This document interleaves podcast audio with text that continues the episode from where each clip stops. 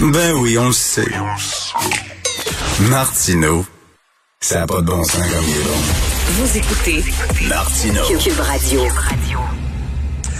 Luc La Liberté, bonjour. Bonjour, Richard Martineau. Luc, le Parti républicain n'a plus de programme. Ils n'ont même pas présenté de programme en disant voici ce qu'on va faire en économie, voici ce qu'on va faire en éducation, en santé, comme on le fait toujours depuis qu'il y a des élections. Eux autres, leur programme, c'est Donald Trump. Écoute, ce, n'est plus un parti politique. On s'entend. Écoute, écoute, euh, je viens de me farcir un marathon de huit soirées de convention, euh, de convention politique. Les démocrates d'abord, les républicains ensuite. Euh, dans les deux cas, j'ai envie de te dire, c'est, ce sont assurément pas les idées ou le programme qui a été mis de l'avant. On a avancé plus d'idées du côté des démocrates, mais on les a enrobées, comme je, je me plais à le dire régulièrement, de, de beaucoup, beaucoup de guimauves et de bons Mm. sentiments. Il semble que ça fonctionne. Euh, du côté républicain, on a fait un peu la même chose. Je disais qu'on on a réduit la portion idée ou programme. Grosso modo, ce qu'on nous propose, c'est ce qu'on nous proposait en 2016, mais en adoucissant un peu l'image du président américain. On le soulignait un peu à la blague là, dans les quatre soirées. Ben oui, Donald Trump, il s'exprime pour qu'on le remarque. Euh, c'est pas conventionnel. euh, mais on le présentait même, hein, c'était presque sympathique ou drôle de dire, ben, président, finalement, il gazouille, puis il gazouille souvent des obscénités, des insanités. Mais on a dit, derrière cette image-là d'un homme qui est dur, hein, d'un homme qui, Mm. qui est même rigide, euh, ben, il y a quelqu'un, il y a un être humain qui est là, qui est un bon père de famille, et qui fait tout ça en vous disant exactement ce qu'il pense. Mais si on cherche, tu as tout à fait raison, un programme solide, si on veut une campagne d'idées, cette année, ce qu'on nous a, c'est ça, cette année, ce qu'on nous a présenté, c'est deux manières de faire essentiellement. La loi et l'ordre d'un côté, avec quelqu'un qui est assez ferme pour l'appliquer au sommet. De l'autre, un peu plus d'empathie, un peu plus d'ouverture, puis on va discuter du problème. Mais effectivement, les deux plateformes, honnêtement, si on veut analyser des idées, c'est faible. Qu'est-ce que tu penses du fait que Donald Trump a invité à la Convention républicaine un couple blanc qui avait pointé des armes à feu sur des militants de Black Lives Matter? Moi, je pense que le président, c'est une des choses que j'observais un peu de l'extérieur. On, vote pas, puis nous ne sommes pas américains. Moi, j'avais hâte de voir comment les républicains s'ajusteraient ou pas euh, au fait que la convention se déroule bien sûr sur fond de, pandémie et de crise économique, mais sur fond aussi de, de, de, de colère, de manifestation, puis d'un problème social qui est criant et qui est évident. Et je me disais, ben, comment on va aborder ça? Est-ce qu'on va adoucir un peu le langage? Est-ce qu'on va ouvrir la porte, proposer autre chose? Il semble qu'on se soit contenté, ce qui était déjà un pas, de faire apparaître sur scène plus de candidats ou plus d'orateurs ou d'oratrices de couleur, qu'ils soient hispanophones ou noirs. Mais le message de fond, c'est la loi et l'ordre. Hier, le président l'a répété, mais avant-hier, euh, je sais pas si tu te souviens, parce que moi, je le suivais en, en temps réel. là. À un moment donné, durant la soirée, on nous avertit plusieurs alertes. Euh, le président Pence, le vice-président, pardon, retarde son allocution pour s'ajuster, grosso modo, au contexte actuel. Hmm. Et là, je me disais, ben, à l'extérieur de la convention, il y a deux choses majeures. Il y avait euh, l'ouragan qui menaçait de frapper la, la- la Louisiane, souvent la même portion, malheureusement, autour du golfe du Mexique. Puis de l'autre côté, ben, il y avait ces manifestations. Puis il y avait ce jeune homme qui a tiré dans le tas, qui a tué deux personnes, qui en a blessé une autre. Je me disais, c'est de ça dont on va parler. Et Mike Pence a souligné, bien sûr, le soutien puis l'empathie pour les victimes euh, qui étaient déjà faites ou à venir de l'ouragan. Pas un mot sur les manifestations, sinon la loi et l'ordre. Peu importe où vous manifesterez puis où on risque d'avoir des, des débordements, nous interviendrons. Donc, c'est more of the same. Mais, hein, en fait- mais, mais, mais, mais tu parles du petit gars de 17 ans qui, a- qui a tiré, qui a Oui. tué deux personnes. Là. Mais quand ton Oui. président, ton président, puis vi- visiblement ce petit garçon-là, c'est un patriote, il vient d'une famille patriote très pro-Trump, mais quand ton président euh, invite à la convention de son parti deux personnes qui ont pointé des armes Voilà. à feu sur des militants, le message que tu envoies, c'est que c'est ça qu'il faut faire. Là. Tu sais, il, dire, il donne, il, il alimente, il apporte de l'eau au moulin aux milices privées. Là. Tout à fait. Puis hier, j'ai rédigé un petit billet dans le, dans le journal qui a fait réagir au Québec les partisans du président, dans lequel je disais le FBI et la sécurité inté- intérieure, le Homeland Security, de leur côté et ensemble, ça fait plus de trois ans qu'on dit à Donald Trump, il y a des milices d'extrême droite et on parle de terrorisme intérieur. On veut vous, on veut développer avec l'exécutif une, stratégie pour lutter contre le terrorisme intérieur. Puis en passant, ben, le financement n'est pas à la hauteur. Et Donald Trump a fait la sourde oreille à ça. La seule préoccupation qu'il a en sécurité intérieure, c'est la frontière avec le Mexique. Donc, c'est plus ou moins étonnant qu'on voit ces milices-là circuler librement. Si on dénonce, et toi et moi, on en a déjà parlé, Richard, si on dénonce ce que Trump appelle Antifa, ou si on dénonce qu'on s'entraîne à des bâtiments publics, euh, qu'ils soient privés ou gouvernementaux, si on dénonce des débordements, je ne comprends pas qu'on ait pu voir la police collaborer avec l'extrême droite sur le terrain et ne pas arrêter quelqu'un qui se promène avec une arme semi-automatique et qui a ouvert le feu. Luc, c'était des milices d'Afro-Américains. OK, qui voudraient protéger euh, euh, leur quartier là, contre l'extrême droite. C'était des milices afro-américaines. Et Christy que la police débarquerait. Ben voilà, c'est un peu ce qui est inquiétant. Puis c'est ce que je tentais d'expliquer à nos lecteurs hier dans le journal. Écoutez, il y a quelque chose qui est anormal. La loi et l'ordre, à la limite, je veux bien. Imaginons que je sois pour ça. Moi, je pense que bien sûr, les racines sont beaucoup plus profondes et que ça ne peut pas être que la loi et l'ordre. Il peut y avoir ça, mais ça doit s'accompagner d'une réflexion beaucoup plus large. Mhm. Mais en supposant qu'il y ait ça, la loi et l'ordre, ça s'applique à tout le monde. Ça s'applique pas juste si on a la peau foncée ou qu'on défend des intérêts des minorités. Ça s'applique aussi aux Blancs qui se promènent librement. Écoute, au Wisconsin, on est dans un État qui est open carry.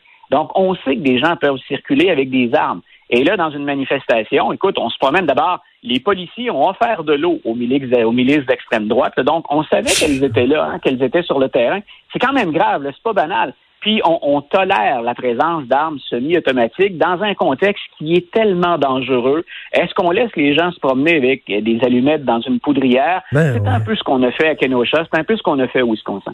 Et on s'attend à un président à ce qu'il rassemble son peuple dans une situation aussi euh, volatile et non au nom qu'il euh, jette de l'huile sur le feu. Et écoute, on a aussi beaucoup critiqué Donald Trump parce que bon, euh, il a donné, il a fait une entrevue devant la Maison Blanche et là on se demandait si c'est-tu le président qui parle ou c'est-tu le, le, chef du Parti républicain? C'est la première fois, semble-t-il, qu'on a transformé la pelouse devant la Maison-Blanche en, en presque euh, une vitrine pour le parti.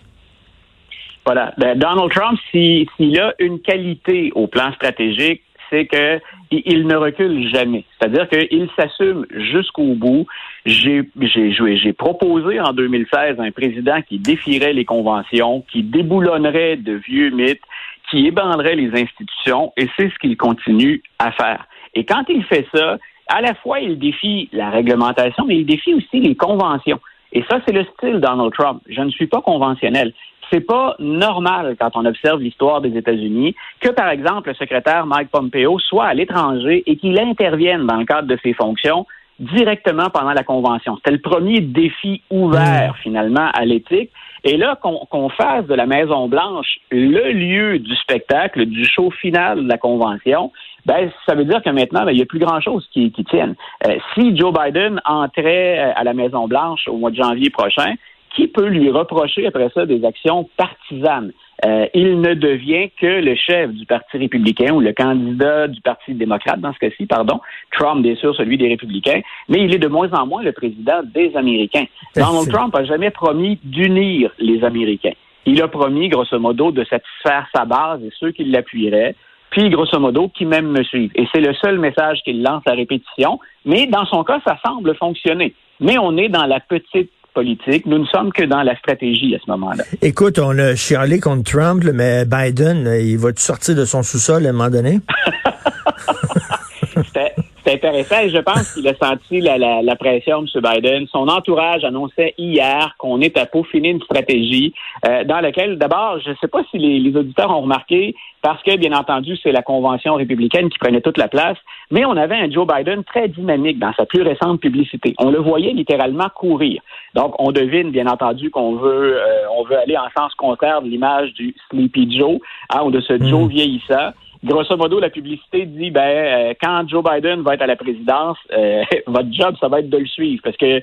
Biden, il va avancer rapidement. Donc, il y avait ça comme contrepartie.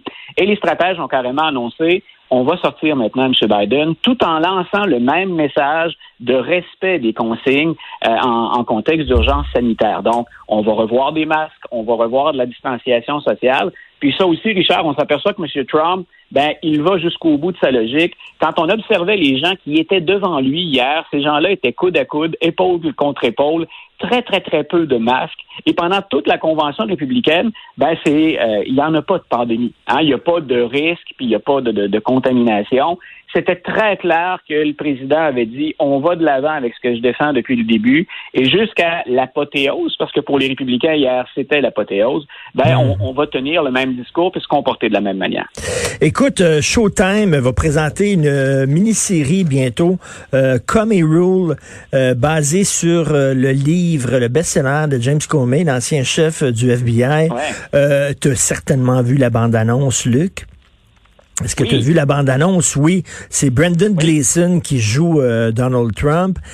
Il est présenté un peu comme un croque-mitaine. Euh, on dirait que c'est quasiment la, la, la, la, bande-annonce de Friday the 13. Là, où, euh, et, je regardais ça, puis je me disais, ça, ça va-tu aider Trump? Parce que les autres pensent que ça va peut-être lui nuire, parce qu'on va présenter ça avant les élections, hein, fin septembre. Mais Trump, c'est tu parles en bien de lui, c'est bon pour lui. Tu parles en mal de lui, c'est bon pour lui. Donc, je suis pas sûr que ça va aider le camp démocrate nécessairement, cette série-là. Non, puis l'autre chose que j'ajouterais, Richard, c'est quand on s'inspire de James Comey, euh, je pense pas que les démocrates souhaitent ça. James Comey, euh, peu importe ce qu'on peut penser de, sa droiture, James Comey, quand on a lu ce qu'il a écrit, euh, il se présente lui-même, personnellement, comme étant l'incarnation de la vertu aux États-Unis. Donc, c'est déjà, c'est déjà un brin prétentieux. Je dis pas que c'est un mauvais directeur du FBI, mais il s'est permis d'intervenir publiquement à de nombreuses occasions parce qu'il se définit comme euh, la vertu. Et on se rappellera qu'il est intervenu contre Hillary Clinton hein, euh, de façon un peu maladroite parce qu'il a dit j'enquête, finalement pour dire pas longtemps après il n'y a rien. Donc, mais il a quand même influencé le, cours des élections. Puis il le fait, bien sûr, avec Donald Trump, en disant, ben, j'ai fait des notes personnelles, j'en ai même coulé à un journaliste du New York mm. Times. Et là, il revient à la charge. Moi, s'il y a une personne que je veux pas voir intervenir dans la campagne, que je sois un stratège républicain ou démocrate, en fait, j'ai plus d'intérêt à le faire intervenir si je suis un républicain qu'un démocrate. Ah oui, pourquoi? Ben parce que pour M. Trump, James, Comey qui ressort, c'est l'État profond qui hmm. est à l'œuvre. Ah, c'est ce deep state qui s'attaque à lui. Puis c'est quelqu'un qui a contribué directement et par la bande à ce que M. Trump a toujours présenté comme étant euh, un hoax, hein, un complot hmm. ou encore une chasse aux sorcières. À la rigueur, moi je pense qu'une intervention de James Comey ça, ça vient conforter le message de Donald Trump. Pour les démocrates, ça rappelle beaucoup plus de controverses et je pense honnêtement un manque de crédibilité au moment où on se parle. Et le, le titre du livre de James Comey, il faut se rappeler, c'est Higher Loyalty parce que, comme tu le dis, Luc, il a fait couler euh, des, des notes, des trucs euh, euh, contre contre son boss, contre son patron qui était Donald Trump, alors que il lui devait une loyauté, mais lui disait non, je dois une loyauté plus grande que celle-là pas à mon boss, à mon pays. C'est ce qu'il voilà. disait, il, le doit, il le doit aux institutions, puis les institutions sont là pour le peuple américain. C'est un peu la même raison pour laquelle je te disais tout à l'heure, Mike Pompeo, comme secrétaire d'État, quand il est à l'étranger, ben, on revient souvent avec ça. Hein? Bien entendu, il est payé à même les taxes des Américains pour les défendre à l'étranger. Que fait-il quand il défend le président, le candidat électoral qui s'adonne à être président? Donc, c'est cette logique-là que fait ressortir James Comey. Et si c'est noble, le problème que je vois là-dedans, c'est que dans ses interventions puis dans le coulage qu'il fait, ben, c'est qu'il interprète, il nous donne son interprétation. Je peux penser qu'il a raison sur le message de fond, mais la manière est maladroite, à mon avis. Très intéressant. J'invite les gens à aller voir ça, la bande-annonce Comey Rule. Ça commence fin septembre sur Showtime. C'est sûr, Luc, qu'on va regarder ça, c'est sûr et certain. Ah, on va, on va s'en reparler, c'est certain, Richard. hey, merci, Luc. la liberté, bon week-end. Salut. Yes, toi aussi, bye. Salut.